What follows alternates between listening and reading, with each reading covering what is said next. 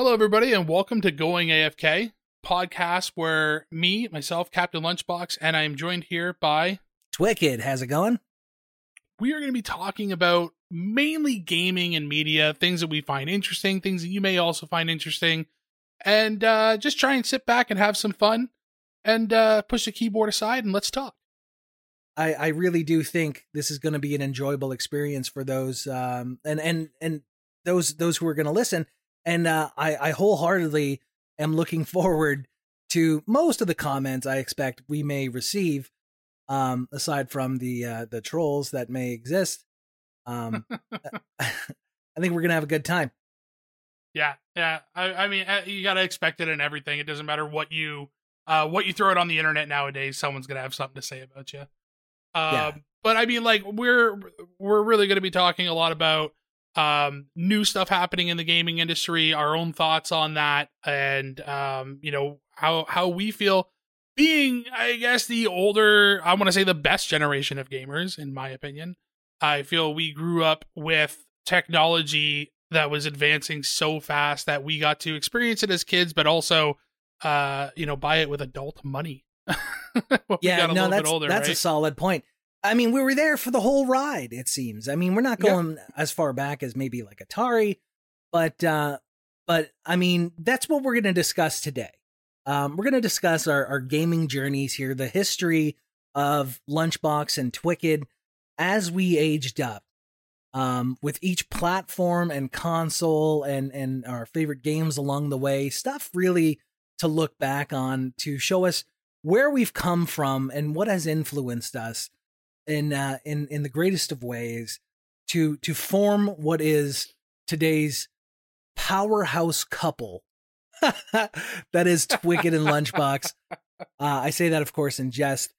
Um, so I, I really think we're gonna have a good time. Today's episode is is uh is going to be an extra special one for me because it it does um liken back to to our childhoods and our and our teenage years and our early adulthoods. Um, so I'm looking forward to to this journey. Yeah, man, for sure. I mean, like, and it's funny because uh, what we basically what we're going to be doing is we're going to be talking about each console and what our favorite game is on that console. Uh, so let's let's go back. If I think as far back as I can go, I, I like I've definitely played on an Atari. I, but I don't think I played on an Atari when it was when it was hot, when it was a thing to do. No. My first console has to be the Nintendo Entertainment System, the NES. Yeah, that was the that was the first console uh I I had owned. Yeah, the the NES uh and I have to say my favorite game on the NES and of course there were there were at least dozens. I know there's hundreds of games for that thing. Um, mm-hmm. Um but my favorite game has to be the staple and and you're going to notice this. I am that nerd who enjoys the staple games for these for these platforms and mine was the uh, Super Mario Brothers and Duck Hunt combo. Yeah. Uh, yeah. that that cartridge brought me countless hundreds of hours of joy. Uh, and I think really what what really makes it the best is th- this is the first video game where I saw my uncle uh, playing Super Mario Bros. And uh, he like knew all the tricks to like get so many lives that it stopped counting numbers. It was it was like umbrella butterfly unicorn lives that he had, and it didn't even make Jesus. sense anymore. Um, and then Duck Hunt, of course, was such an incredible technology for for how it used the the gun interface, um, and the duck where you shot would be would would the screen would change black and where the duck was was a white square. And if the uh, if the infrared on your gun detected the white square, you you were awarded the kill on on that duck. Uh, and I remember trying to wrap my mind around how awesome that technology was, but being more frustrated with the laugh of that dog who who would belittle you every time you missed and ran out of ammo, you'd giggle at your failure. I think I think that that's really where a lot of my childhood anger stemmed from was that dog. just that dog. yeah. just going after you like that. It was it was super uncool.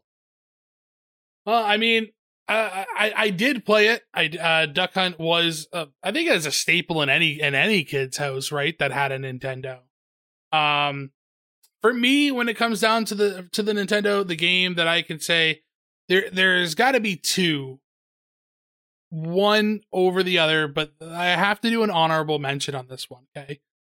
Um, so the number one game that I got to say about the Nintendo is most definitely got to be Dragon Warrior.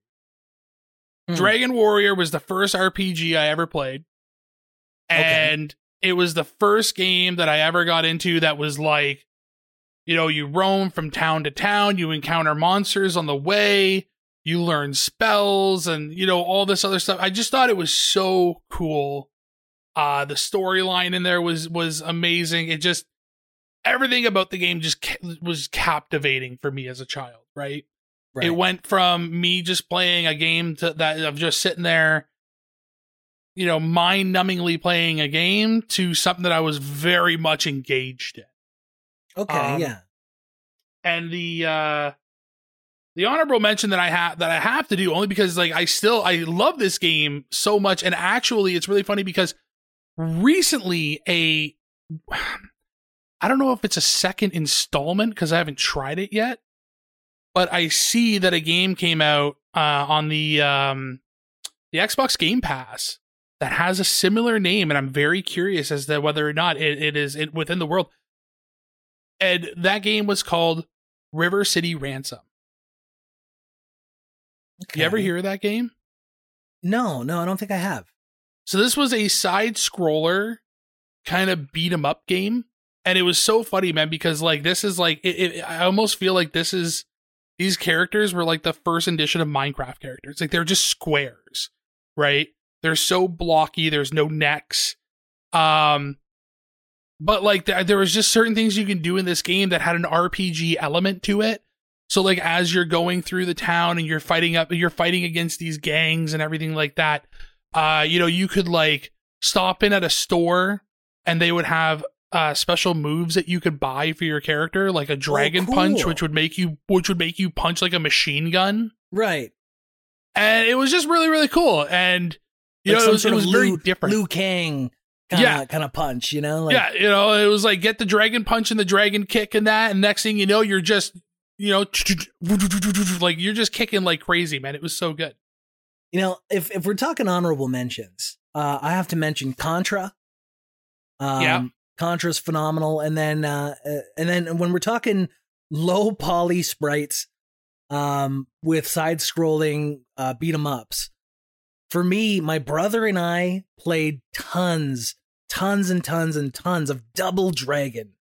Double oh, Dragon yes. is a, is a game that you might some people may have skipped Double Dragon and maybe on on Genesis later on played like Battletoads um, mm-hmm. yep. which is pretty pretty identical to Double Dragon. They even had like a crossover Double Dragon Battletoads game. Um, those those were some good times. Um, but then what comes next is the Super N- NES. Yep. Here comes my favorite of all time is Super Mario. Like I said, I'm a staple guy. Super Mario All Stars plus Super Mario World, the one that had the extra, uh, that had it had all the bits. It had Super Mario and Duck Hunt, um, Super Mario 2, which by the way, uh, the history of that game is interesting. That was never meant to be a Super Mario Brothers game. That game was entirely yeah. written differently, which is why it feels incredibly different. Yeah. Uh, and at the last second was quickly converted into a Mario game. Uh, and I thought that was that was incredibly interesting. And then uh, it had the the Lost Worlds and uh, Super Mario Brothers three, one of the best games I think to this day ever made. Uh, and then Super Mario World, which um, is is I think my all time favorite Mario game. Hmm. RPGs were always your your strength in in video games. It was always what you lean towards. They kind of were. Uh, there, there was something about it. I, I don't know exactly what. I mean, I, we we we've talked about it in the past, right? Where I know a lot of people have always hated those games where you attack, now I attack, and then you attack, and then I attack. You know, like, um, and if if I was sitting there playing a game and I got called downstairs, it didn't matter because I could put the controller down and there wouldn't be another attack until I got back and did mine, right? Right. And a lot of people thought that was very boring. I always looked at it like a chess game. Um, and it, I don't know, it, it was just exciting to me. Um, now I do like platformers. There's, there's, there's no doubt about that. It's just for some reason, you know, like I take a look at today and I look at all these Mario games that come out and I see so many people that get so excited. My wife being one of them. My wife absolutely loves Mario. And I, I, if I never touched another Mario game again, I really couldn't care less. So tell me, tell me about your favorite Super NES game. So Super NES was one of the consoles that I never owned. Okay. I barely played it to tell you the truth. There's only one game that I can remember I played on Super Nintendo that I played at a buddy's house every time I went over, and it made me crack up every time. Earthworm Jim. Earthworm Jim. Earthworm awesome Jim. Game. Yeah, I loved it, man. It was so funny. It was so creative. The art design was like so out there. Uh, it was just very kind of a different game to me, you know, and it, uh, I don't know. It just every time I went over there, it was pop in Earthworm Jim. Let's go. Before that, it just we had Nintendo and I had God man, I had so like the fact that I even chose one game with one honorable mention for Nintendo is beyond me because I had to have had over 60 games for Nintendo that I played through and beat. You know what I mean? Yeah. But uh I let's let's just say that console got its use at my house.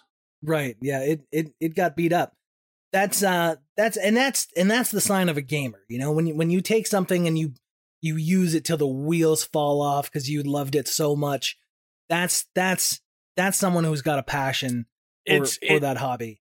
And you know what? It's so funny man because we we actually talk about this now right? Because uh, a little bit of a spoiler for everybody that you're gonna find out about me. I swap up a lot. I play a game for two weeks and a new game comes out and I'm like, I need to try that new game and I will and I will swap over to it and which has now created a library of games for me that is almost unmeasurable. Um and I got to get to it at some point, but back in the day, I couldn't put a game down until I finished every single every single part. Yeah. So uh so let's talk let's talk Genesis then. What what are you what what are your experiences with that console? Sega Genesis, man, the only there's two games that I remember of it, but the one that I enjoyed the most would probably be Altered Beast. Altered Beast. I don't think I've heard of that one. No?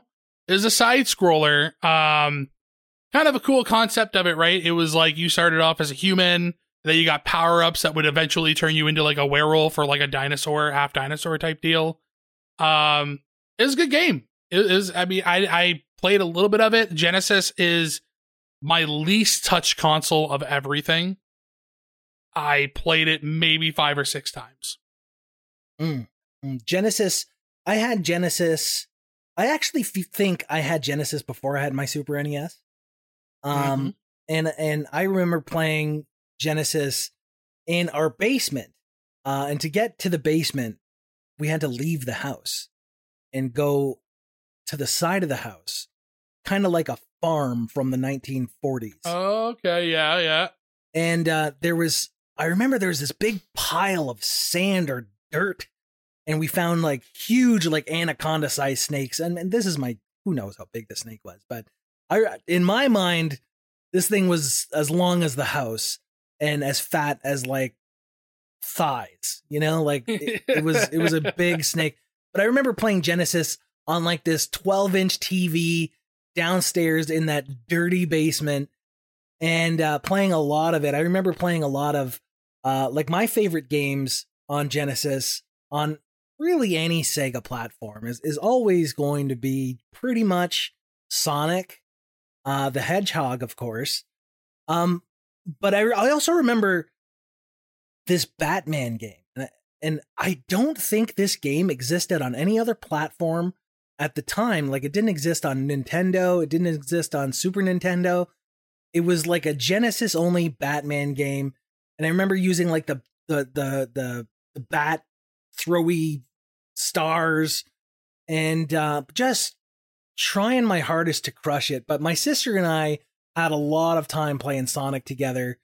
Um and I don't have a lot of memories gaming with my sister. So those those are fond memories of mine.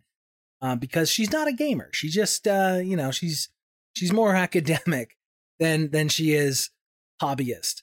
So mm-hmm. um that's my Genesis story. I think af- after Genesis, we've got uh I had a Commodore 64. Um Oh, did I, you? Yeah, I, I that was my first computer. I remember it came with a dot matrix printer and all that, and and and the games we would load were on on the uh, five and a quarter inch floppy disk. Yeah, and uh, yep. oh, I remember yeah. playing a lot of Oregon Trail, uh, and getting dysentery every day. You know, like there's there's there's no way to play that game without dying instantly to wild diarrhea. Um, and then later, when we finally got a Windows PC, I think we had a Windows 95, and and later we upgraded it to Windows 98 SE. Remember, on Windows 98 SE on PC, the the game I played the most, and there were tons of video games even back then. Um, but the game I have the strongest memories for when I think of Windows 98 is Grand Theft Auto, the the top down helicopter bird's eye view style game. Yep. Uh, I remember that's when I first got into game modding, and we added the the you know the ability to um to play different maps and different missions and different weapons and uh Grand Theft Auto was was my early PC game. I man like that it's funny man we we when you sit there and think about what Grand Theft Auto was when it first came out and how much it really has changed over time. Oh, dude! You know, Grand Theft Auto Five when it came out um on on the on this latest um generation of consoles and, and the one before it, uh, because it's been out for a decade now. Uh, Grand Theft Auto Five has been here for nine years. Um, that game when it when it released the first person mode, where you could drive in first person and shoot in first person and roll, that's the only way I played it for like the first eight months. Oh, uh, really? Uh, and to to go from bird's eye view to first person mode in this franchise, they've grown up. You know what I mean? They've grown up through the technology, uh, and the franchise has really come a long way from from just some British studio of of two brothers to this massive empire that is that is Rockstar. This brings us now I think, to N64. Yeah. Uh, um. So f- as as far as N64 goes, I remember getting it in Christmas back in 1998 or something like that. Um. And the N64 came with Super Mario 64 for me, and there hasn't been another game that I think ever was was as important to me as as that one. Eh, I mean, Super Mario 64 again being a staple to the console, right? I and I think anyone who came across an N64 at some point in their lives saw this game playing. Right? Mar- Mario Super Mario 64 it's it's still considered to be one of the best Mario games today. Absolutely. Right? Um for me when it comes down to the N64, there's a couple games that I played uh you know, games that I loved uh, Zelda, Ocarina of Time, Zelda, Majora's Mask, all good games. Uh, Turok. Oh, Turok, Turok yeah. Just a phenomenal game. I thought it was so cool. But the one that stands out to me on N64 that I, I don't know, man, it's just it's so good. Perf- um, Perfect Dark. Perfect, Perfect Dark, Dark on N64 just was one of those games that like you know, I stayed home from school and I just continued playing this game. I couldn't get off it. Right. It was so much fun. Um to find out that they're making a new part uh, uh remaking Perfect Dark now just gets me so excited. I can't and wait to see what they come out with. Perfect Dark that was a title made by uh, I'm trying to remember this the developer for that. Uh, those were the people who made the uh, Donkey Kong games, right? Um, I think so. Who was it? It was Rare, wasn't it? Was Rare. it Rare? Yeah, Rare. Rare made Donkey Kong. They made uh, Viva Pinata. Um, Rare has, I don't think, ever made a video game that performed poorly. You know, Rare just makes diamonds. Yeah, they're one of those developers that, oh, like, but it's funny, right? Because for a long time, Rare kind of fell in the shadows, right? For, they also made GoldenEye, if I'm pretty pretty good at recollecting, is Rare made GoldenEye. Yeah, they well, they made Battletoads. Yeah, they did make GoldenEye. They made Battletoads. Um, oh man, they have so many games under their belt. Um, another personal favorite of mine that Rare did, uh, Viva Pinata. Yeah, v- dude, I have Viva Pinata installed on my PC today, and I'll and I'll tell you this: even if you bought a copy of it, you won't be able to play it, um, because this game used Xbox Live technology so old that it wasn't even called Xbox Live technology; it was called Windows Games for Windows Live. Um, was was the Windows version of Xbox Live. So because that service doesn't exist, you can't connect to play because it needs you to connect to the service to load up a profile. So there were a bunch of hacks I had to do in order to get this thing to play without a disc, to play with its own version of games for Windows Live that doesn't exist, to be able to save a, a profile. But it's that important to me. Viva Pinata is such a phenomenal game. And I I'll never look, you could give me 10 amazing games identical to Viva Pinata, I'll hate all of them. This isn't a style of video game I like. No, but no. Viva Pinata did in, it so well. That, in fact, go ahead, go ahead. Oh no, no, uh, the my sentence was ending there. Well, they did it so well that you can't help but love it. Yeah, and you know it's funny. Man, I remember the first. So when I got Viva Pinata, um, I think I rented it from Blockbuster, and, and I do remember because I remember our conversation about it because I asked you about Viva Pinata and you were like, dude, that game is so good.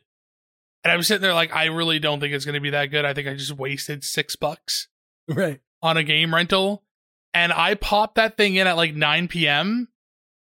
And I think I finally tore myself away from the console at sometime around 8:30 in the morning.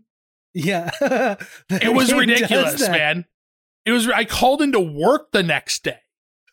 like I was I was like I cannot believe I just did that for this game called Viva Pinata. But it was it was it was a very very entertaining game. And uh Perfect Dark was uh, another one of those games.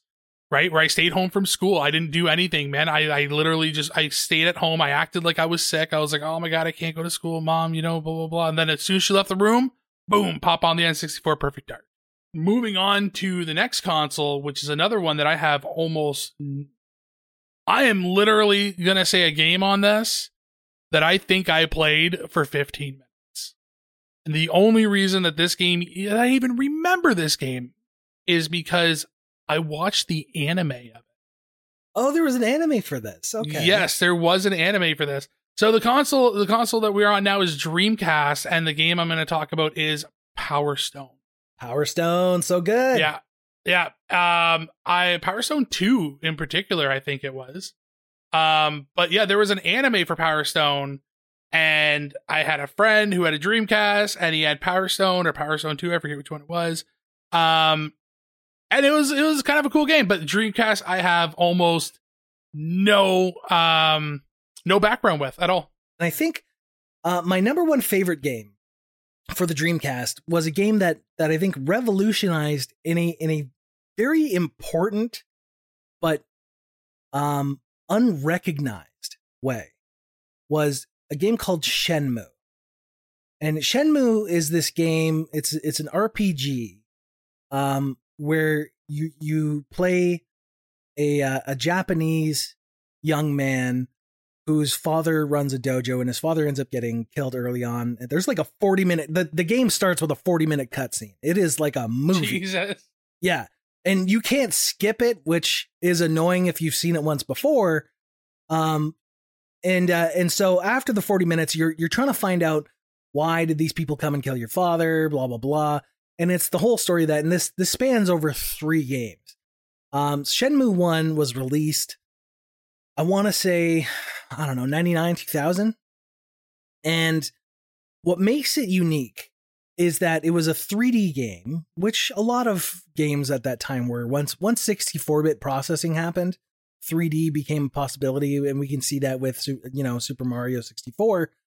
Um, but it was closer to pho- photorealism. And here's the most incredible part: it brought dynamic weather to video games um, where you would go outside and it would be sunny, and then later you'd be downtown, and then it would start to rain, and eventually there would be snow. These this weather system was the most expensive technological development in in video game software.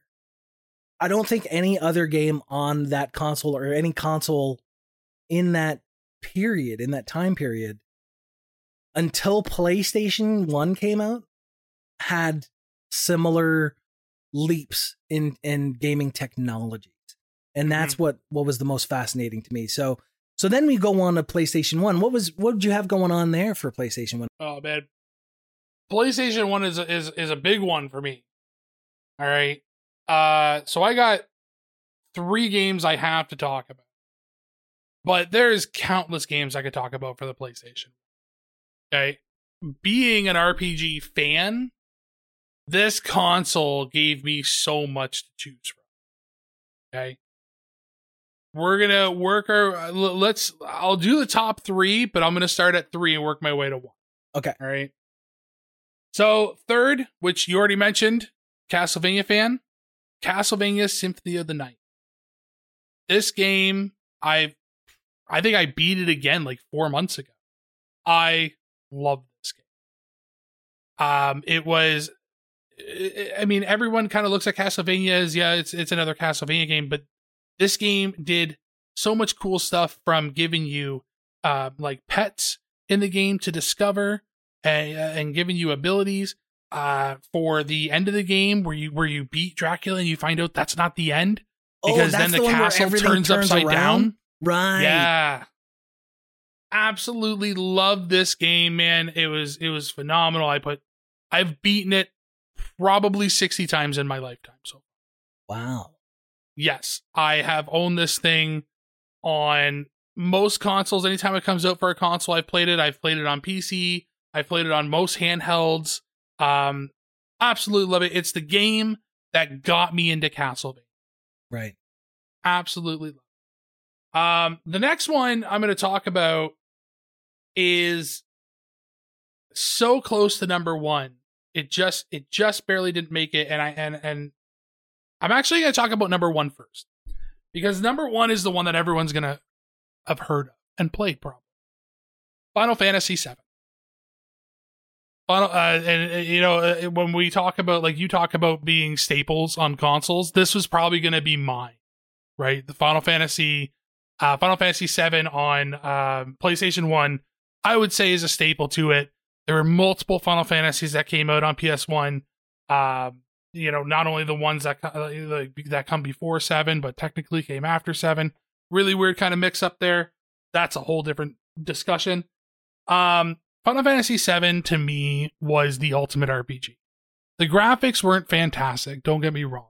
Okay, everything was very blocky, and uh, you know, well, that, that's an important thing uh, that we will probably have a whole episode discussing later, but there's more to a game than how it looks. You know? Oh, 100%. 100%. Yeah. It, like, um, if the game can stand the test of time like Final Fantasy VII does, then mm-hmm. it, it'll forever be enjoyable. Yeah. I mean, even Final. I mean, you take a look right now, right? Like I have, I have the uh, Final Fantasy VII remake on PC that I'm playing again after beating it on PS4. I love this storyline. The storyline of Cloud, everything that happens in his past, along with Zack, and then you have Sephiroth, who to me is like one of the ultimate baddies in any game I've ever played. Um, it, it it's just it's so much about the game is so incredible. If you like fantasy style games, if you like RPGs, I mean, to me, this was the ultimate go to. I, I hear that. I, I've I look. I don't like turn-based RPGs. Uh, I'll make that very clear. I find them a drag. But Final Fantasy VII is the only uh, Final Fantasy game I have ever beaten. Um, and it was so thoroughly enjoyable front to back. And the thing is, right, is I feel Final Fan- I feel uh, Final Fantasy VII is one of those games, man, that you just have to tip your hat, right? Just like when we talk about Mario. I don't play Mario. I don't care for Mario, but damn if I don't respect the game. All right. It has its following. It is a huge, there's, you cannot, when you try to compare Mario to another game, you just can't because it leaves other games in the dust. Final Fantasy VII for me was that RPG. Um, now, one that came up out of nowhere for me and almost pushed Final Fantasy VII off of its pedestal Legend of Dragoon. It's set, of course, uh, in a world where you would imagine there's dragons, right? Dragoon. Um, and you play as the main character, Dart. There's there's so much to this game. Uh, you unlock you unlock these powers for each character uh, because you are dragoons You're able to turn into these dragoons, which are basically just like dragon warriors that have this dragon armor and have special magic and abilities and everything. Uh, what was cool about it to me is it was one of the first RPGs I ever played that had voice acting. Ooh. Changed my world when it came down to action to these RPG games, right? Yeah. Never I remember the first cutscene that happened on there and I'm listening to them talk and I'm like, what is happening? Like, am I am I playing a game? Am I watching a movie? I don't know what's going on anymore. You know, like it was so cool to me. And I had a lot of friends that loved Final Fantasy games. I had a lot of friends that played, you know, seven, eight, nine, um, all coming out on the on the PS1. All all fantastic games. And every single one of them that played Legend of Dragoon had the exact same thought to me like, where did this game come from? why is there not a second one? And to this day, I'm still sitting here wondering where is Legend of Dragoon 2? Yeah. Uh, when it comes to PlayStation 1, there were so many, so many amazing titles. And, uh, and it really put Dreamcast in the dust, uh, especially because they had some serious copy protection mechanisms in order to, to compete and combat. But the one I think I played the most on is Tony Hawk's Pro Skate. Uh, yeah by Neversoft, the people who eventually went on to just making rock band game or guitar hero games. Uh, yeah. Neversoft is uh, is the people who made Tony Hawk, and they were awesome. They were awesome games, and and I feel like that really changed what sports gaming could be on consoles. I really like games that redefine stuff, like like GoldenEye really made what is a multiplayer shooter platform. Yeah. Um, yeah. you know, those kind of games you have to pay homage to and, and pay respect to to say, if it weren't for this, we wouldn't have that. Like if there if it weren't for GoldenEye, Halo never would have been a thing. Um, if it weren't for, you know, Final Fantasy or Legend of Zelda, then X, Y, or Z would never have been a thing. And and and so many countless developers and, and people really owe them owe themselves to those those you know foundational games. All right. So for uh, for Xbox here, um like I said, I'm a staple nerd. Halo launching with that with that console was everything. Um having controllers that that were 12 feet long, 15 feet long, being able to like sit on the couch for once instead of like three feet in front of the TV was was massive. And being able to buy extensions for those cables, hard drive built into the system so that you could actually do more with games using the Xbox um, development kit that included DirectX, which is where it got its name, in order to leverage the power of software um, graphical computing over the hardware graphical uh, computing, uh, having the the RAM, Xbox really made leaps uh, when it comes to when it comes to gaming, and and really told all of the other manufacturers of consoles this is the way to do it from here on out. The the Xbox was was phenomenal in in that way where Halo was was a redefining game. And this is before Xbox Live. And I remember um hooking up my Xbox th- through my PC and using GameSpy to to find multiplayer matches like there were LAN parties and playing against other people across the internet before in before an Xbox Live service existed was some of the funnest times I ever had. And on the Halo disc, just like Duck Hunt and Super Mario Brothers, there was another demo of, of a few other games. And Fusion Frenzy was a party game that was made um, for the original Xbox. And I still love that game to this day. It reminds me of like Pummel Party or Mario Party. Um, a lot of these Jackbox style games that uh, that are just phenomenal. But I think the most important one to mention is my first RPG that I fell in love with. Um, because I didn't know RPGs didn't have to be turn based. I thought all RPGs look very sharp, um, graphically, like very hard edges, like yeah. the the Japanese style RPGs, and um, I didn't I didn't care for that. I like s- softer edges.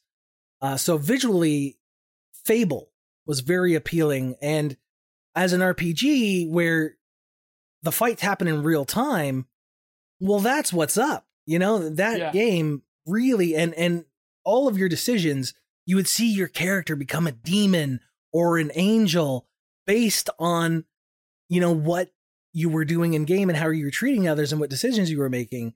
But I think a game a lot of people forget about is a game made by I want to say it was Neversoft. I want to say it was Neversoft.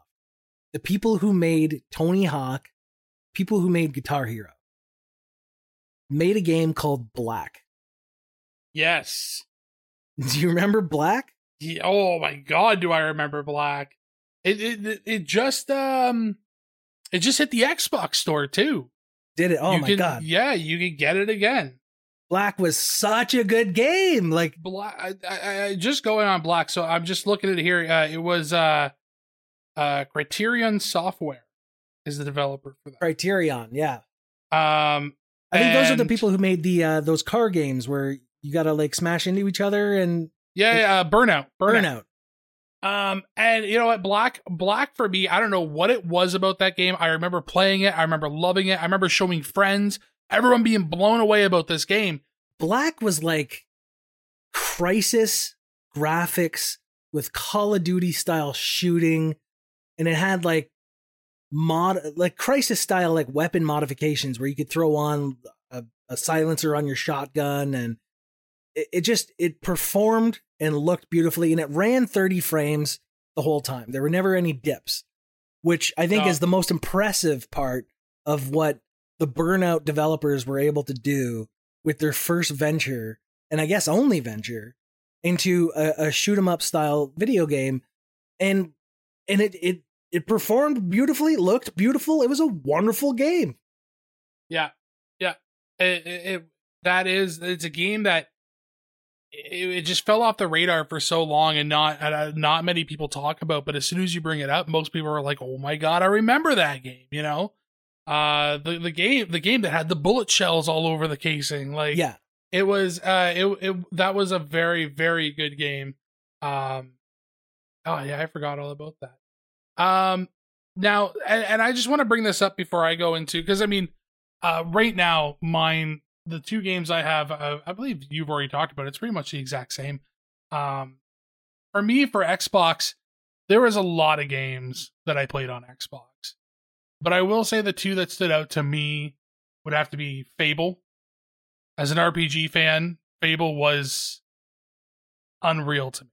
You know, it was it was so much fun, as you said, for them to create this game where every decision you make and how you interact with NPCs it changed the outcome. It changed how future NPCs would talk to you.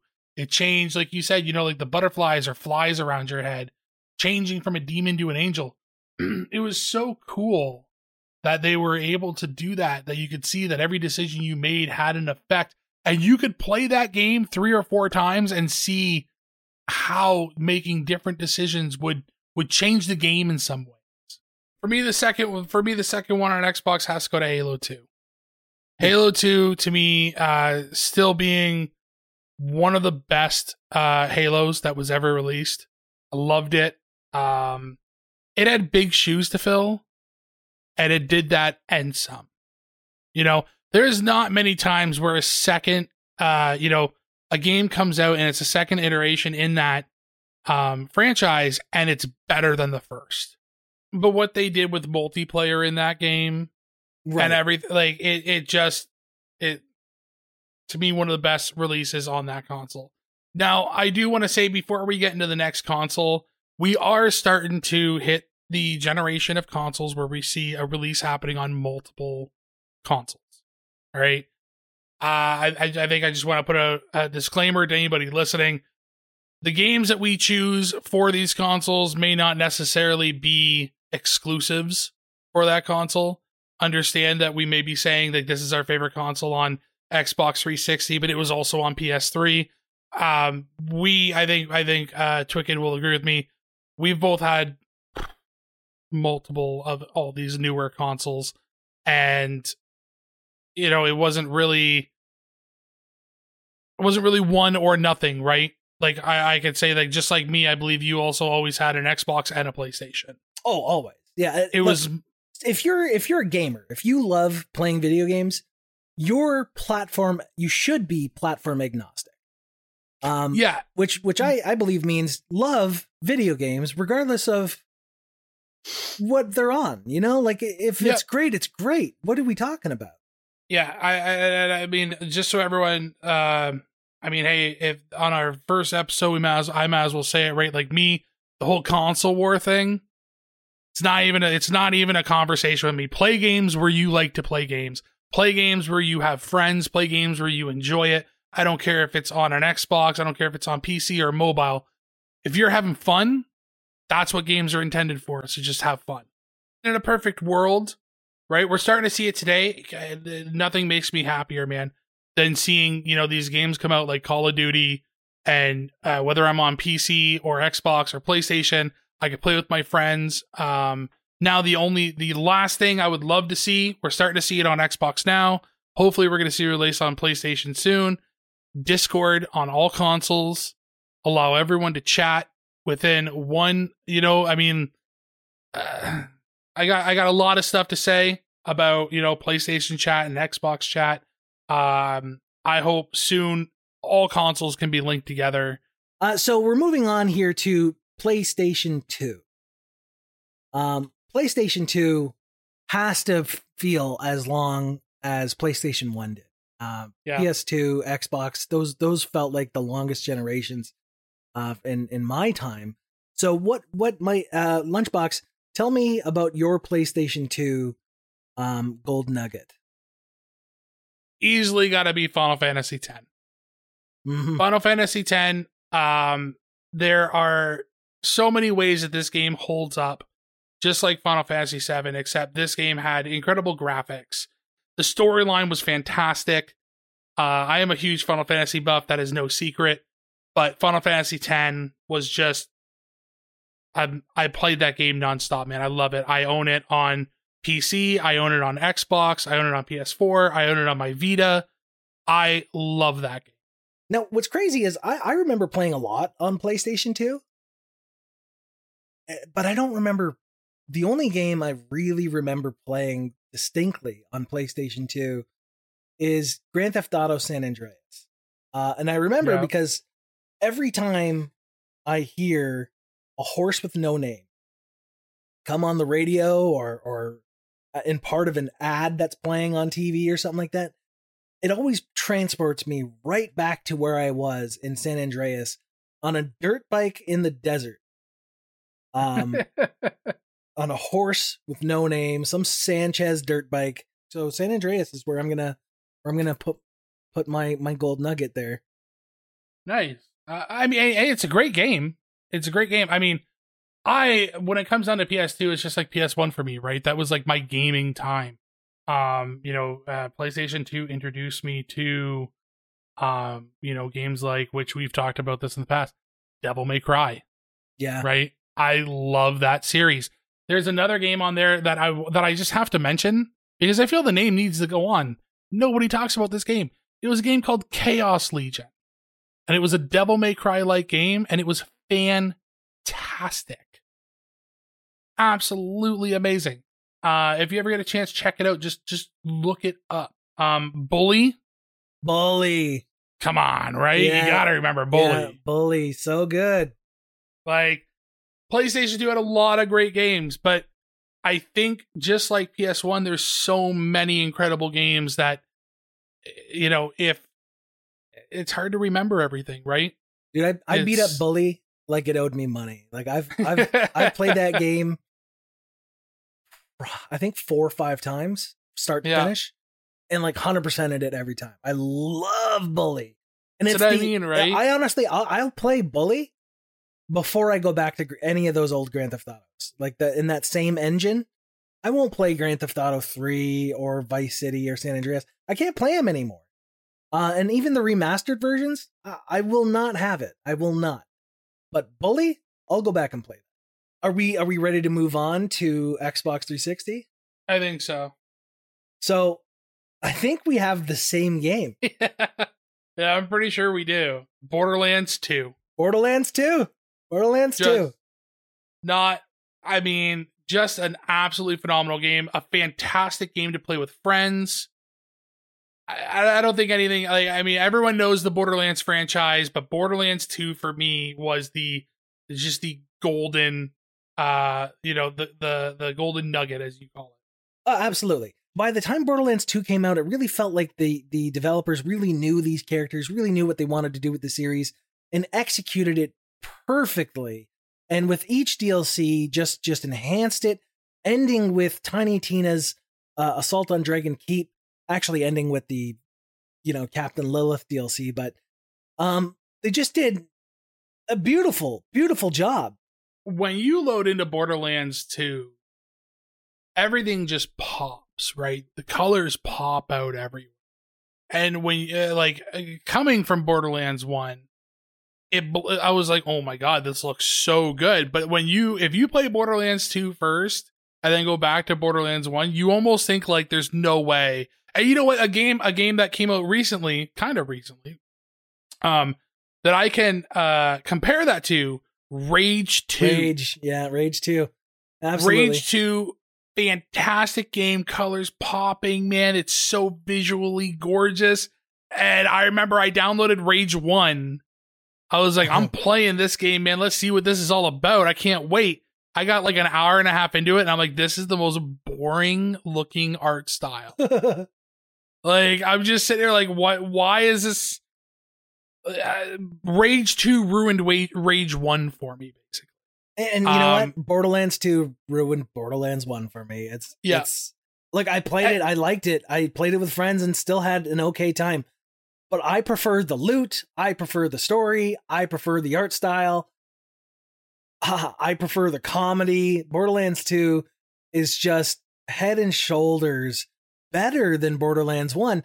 It it really is, man. It's um there's something about Borderlands 2 that it was just the peak of that franchise. So so far and i'm hoping that they turn themselves around because there's it's such a gorgeous awesome world to be in so playstation 3 um playstation 3 uh lunchbox tell me about what you enjoyed most on playstation 3 Oh man, PS3. Uh there's a lot I can say about PS3.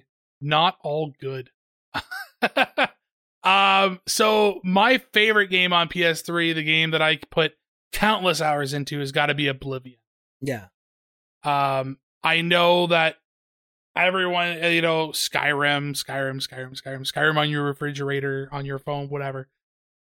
I liked Skyrim, okay? Don't get me wrong, I'm not going to take away from it. It was a great game, but Oblivion was the original for me.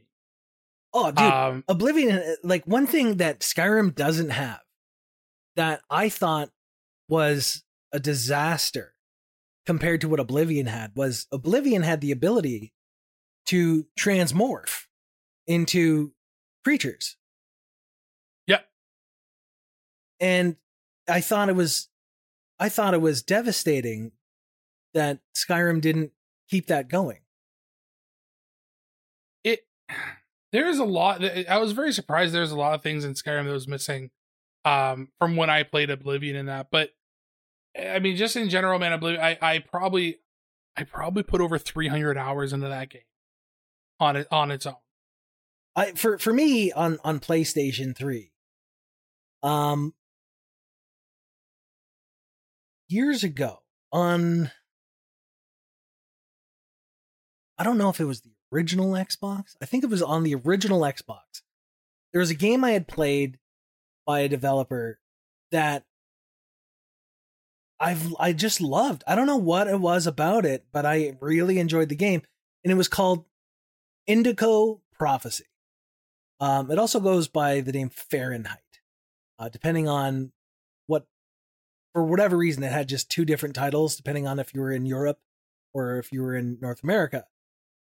Um, and so when I found out that this developer was a I think they're owned by Sony now.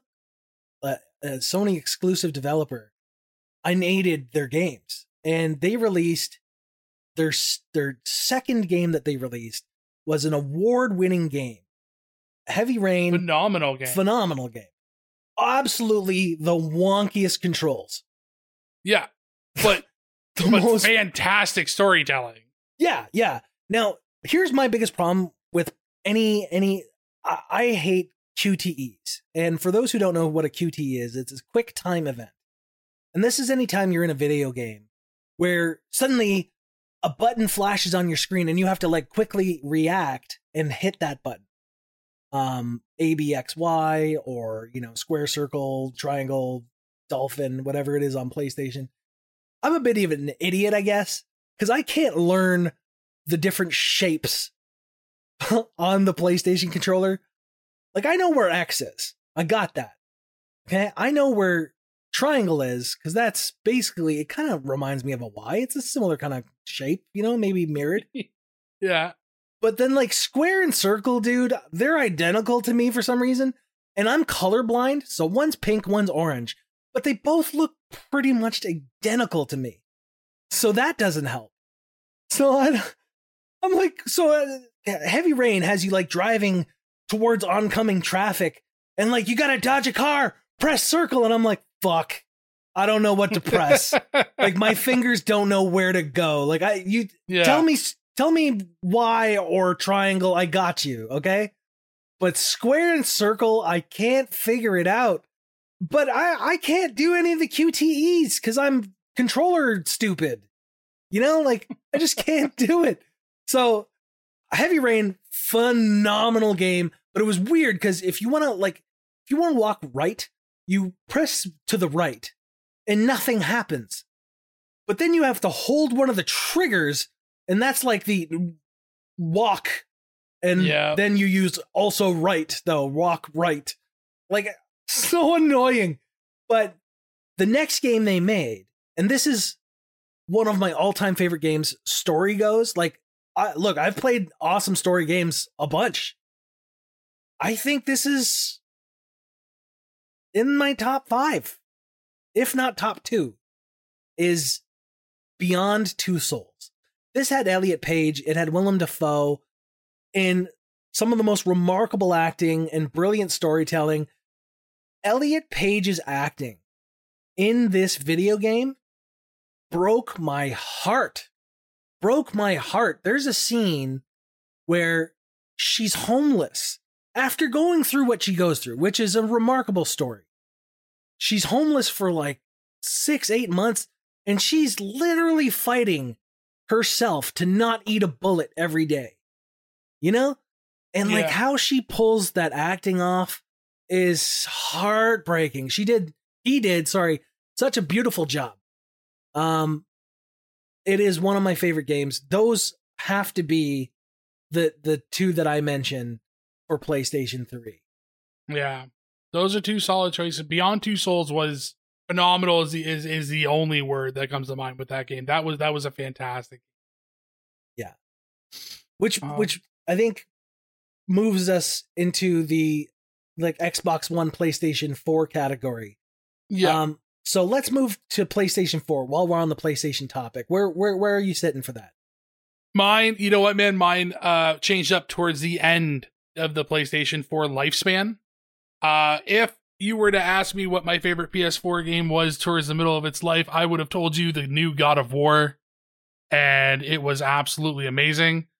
But then right before the PS4 went away, it changed over to Final Fantasy VII Remake. It was so good. They did such a phenomenal job that not only uh, I don't want to ruin it for anybody who hasn't played it because maybe there's a few people who haven't, but it was so much more than just a remake. You know, they did they did such a fantastic job with it. So Final Fantasy VII Remake being a I want to say it was a, between a 25 and 30 hour game. That, let's say, uh, 25, 30 hours. You go through that in the first two to three hours of the original Final Fantasy VII. Yeah. But they have, I mean, I guess slight spoiler. Um, they have changed the story a little bit in it. And by a little bit, I mean a lot. And you don't really see it coming at first, but I, I just think it's such a great way to tell it, um, and what they're doing. And when I first heard that they were going to break it up over multiple releases, I was very disappointed because I was like, I already know what happens. Just give me the whole game. Um, but now finding out that I don't know what happened, I'm even more excited about. Uh, as far as Xbox One goes, um, this is where so finally I re- I remember on on Xbox 360 I remember there's a huge release for Fallout 3 and I bought the collector's edition I got the bobblehead of the Fallout guy and you know I started playing Fallout and I was about 9 hours in maybe not even that long and I was in the first major city megaton and I had to talk to a character as part of one of my quest lines but it was night. And I didn't know you could just wait. So I was like, oh, I could pick his lock, right? So I pick his lock and I open his door and he's trying to sleep and he's like, hey, what are you doing in here? And I have the whole conversation with him. Um, while he's still upset that I'm breaking into his house, but he still had the conversation with me. As I left his house, some guard sees me and he's like, thief, right? And he starts shooting at me. So I shoot his face off, right? Next thing you know, everybody in Megaton is dead. but here's the problem. This is the yep. first RPG I've really played since Fable. Yep. And everyone's dead. There's yeah, no one say, I know where that. this is going. so like I don't have another game save. I just have like well, that's Megaton, you know, like everything you wanted to do there is done. Yep, that's and, it. It's over. so um I say that to to say this, I also rented on Xbox 360 Mass Effect. A friend of mine was playing at his house, and uh, it you know it looked good, looked fun. Uh, so I brought it back to my house. Hated it. I hated that I had to loot everything, and there's all these conversations I have to have. I wasn't RPG ready yet. But it wasn't until after I played over 800 hours of Skyrim that I had finally developed an appreciation. It's like it's like beer. You know how beer's an acquired taste? And yep. like you don't really like beer till you've gotten drunk off beer and wine, you know? Um, well, I finally got drunk off of RPGs with Skyrim. And Fable was kind of the primer for it, but Skyrim was the one that really got me in. And uh so now my favorite game, hands down, series is Mass Effect, and specifically Mass Effect 2 um, when I was playing on the Xbox One and Dragon Age Inquisition, those were good, but Mass Effect 2 had to be my favorite game. It was so good. And and number 2 for me has to be the Halo Master Chief collection because that's that's almost the entirety of Halo minus I think uh Halo 4 and 5 weren't included in that. Um which is greatly disappointing. So now for me um, Xbox One again being a console I played multiple games on. Um, there's a lot of games I can talk about on here. Halo 5, I thought it was I thought it was fantastic. I loved it. I was not going to get into it, but eh, you know, Halo Infinite. Yeah. A little disappointed it wasn't, you know, continuing on that story. But anyways, um one in particular game stands out on Xbox One more than any of them to me, but like, you know, some have to be mentioned. Titanfall. Oh yeah. Titanfall 2. Yeah. Two over one. Two over one for sure. Yeah. These games unreal, some of the best online multiplayer I've I've I've ever played. Um you know, The Witcher 3. Mm. Just so good as an RPG fan. I just beat that for the first time like last week. Did you? Yeah. It's so good, man. And I mean like even even going like, you know, other games. Uh I know one game that I really liked. I know you hate it. uh Sunset Overdrive. I thought it was a really fun, um, really cool game. Uh, lots of colors, lots of flying around, lots of things going on. Oh, it was it was splashy. I I definitely Yeah. I like Sunset Overdrive, just not enough to play it. Yeah, You know, like Yeah. does that make sense? but like the number one for me, man, the one that the one that took that whole generation, whether it be Xbox One or PS4, Destiny. Destiny. Um, Destiny was just everything I wanted in a in a looter shooter. You know, when it first came out. Um, through the iterations, it it it wasn't great, and then it was phenomenal, and then it was kind of boring, and it was phenomenal, and it they, yeah, they know how to eventually fix their stuff in such a way that it that it eventually shines. and the thing is, and the thing is, that's what ultimately got me out of that out of that franchise and that with Destiny is there's so many ups and downs with them. You know, it's like here's all new content. You're like, this is absolutely amazing for two weeks, and then it's nothing, and it's super dry, and it's just grind and grind and grind and grind. But Vault of Glass was a just fantastically done raid. I had so much fun with it. Um, I it was just I, I mean, you know how many hours we put into Destiny when that game first came out. So here we are today, where we're on PC. Uh, we're we're on today's generation of consoles. I I want to play all the exclusives, and and you know I I enjoy the Uncharted games. I enjoyed the the Last of Us games. I enjoy the God of War games. I am going to get those consoles to play those things, and I'm gonna have a blast playing them. And uh, on PC, there are thousands of incredible games. And I don't want to talk for too long about too many of them. So I'm going to keep my list, I think, uh, at a maximum of three. And uh, and I'm going to start with Destiny 2. Um, this is essentially a continuation of of the discussion we just had with uh, Destiny 1 back on the Xbox One. Um, the game continues, and uh, you know it's it's thoroughly enjoyable, and it has its ups and downs and and dry spells. Um, but it's still a game that I I see myself falling back into all the time. Much like Lunchbox, what's what's your what's your favorite game that you find yourself going back to constantly? on PC. Yeah, It's Gonna be the 17 years running of World of Warcraft. I mean, and for anybody listening to this, so at the time of recording, um, the new expansion Dragonflight had just come out for World of Warcraft, um, three days ago, four days ago, and it is so far a great, uh, a great expansion for it. Now, anybody who's heard of World of Warcraft have probably heard that the numbers have been diminishing. Uh, they've been going down. They're nowhere near the 10 million that they were once upon a time, which is true. Uh, some of us have been holding on to it. Like I said, I, I have been literally playing this game for 16 to 17 years. Uh, I've had breaks. I've uh, I've taken a year or two off. Um, you know, just jumping on every few months to see what was going on, things like that. But it the game just has so much going on and when it comes down to playing with friends i can't think of a game that i have more fun this game whether you are doing dungeons together going through storylines together trying to get a raid together or just doing professions where you are um you know making potions or crafting things or whatever everything can be done in a group and everything is fun as a Uh, so I have to say, at the to sum it all up,